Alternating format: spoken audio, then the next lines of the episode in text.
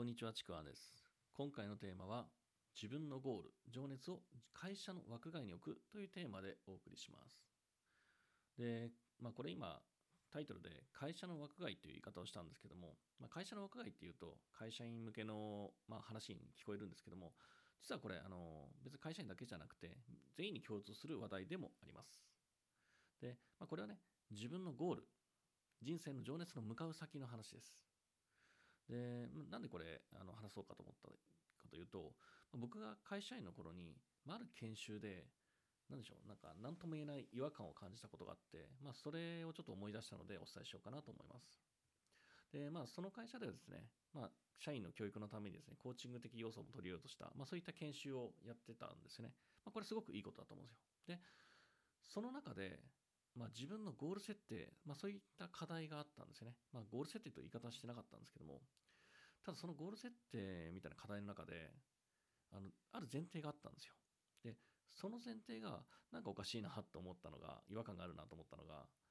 その前提が、この会社でどうなりたいか、まあ、何を成し遂げたいか、まあ、みたいな内容だったんですね。ちょっと詳しくは忘れたんですけども、ただそういった内容で、まあ、そういう前提条件がついたんですね。まあ確かに会社である研修なんで、会社としては当然なんですけども、ただコーチング的に見ると、この前提って、すごくですね、違和感があるし、なんだろう、その、えらくこの前提が限定的すぎて、限定的すぎるので、なんかエネルギー湧いてこないんですね。よし、やろうぜっていうような。で、もちろんですね、その、まあ、会社で何を成し遂げたいかとかね、もともと自分のゴールがですね、その会社でしか成し得なかったりとか、もうその会社でいろんなことできるから、それが、あの、すごくいいっていう、そういう考えであれば別に構わないんですよね。その会社の中でゴールがその人にはあるので。ただ、全員が全員そうではないんですよね。またですね、例えば、まあ、その会社社長になるっていうとかもね、ある意味ゴールかもしれないですけども、例えば本当にその会社での社長がゴールなのか、別の会社の社長でもいいんじゃないのとか、まあ、そもそも社長って役割がゴールなのって気もしますけども、あのまあ、何が言いたいかっていうと、ゴール設定をするときに、今現在の環境、これを枠として制限事項を設けない、縛らないっていうことが大事なんですね。例えば今回の例だと、今の会社っていう、その環境の枠の中で考えてるんですね。そんな風に、今の環境で、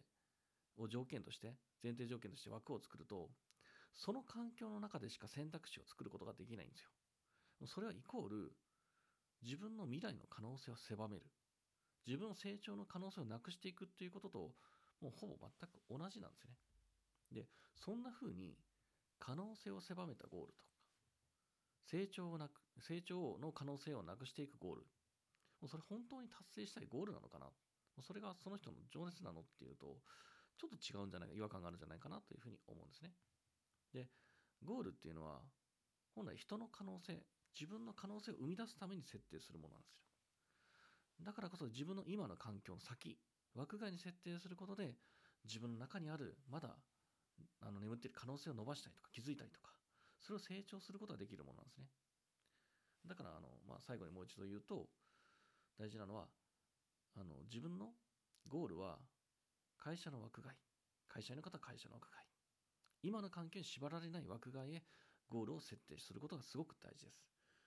これ本当にですね、あの可能性を広げていくのがすごく大事なので、えー、ぜひここを気をつけてみてください。というわけで今回は以上になります。ありがとうございました。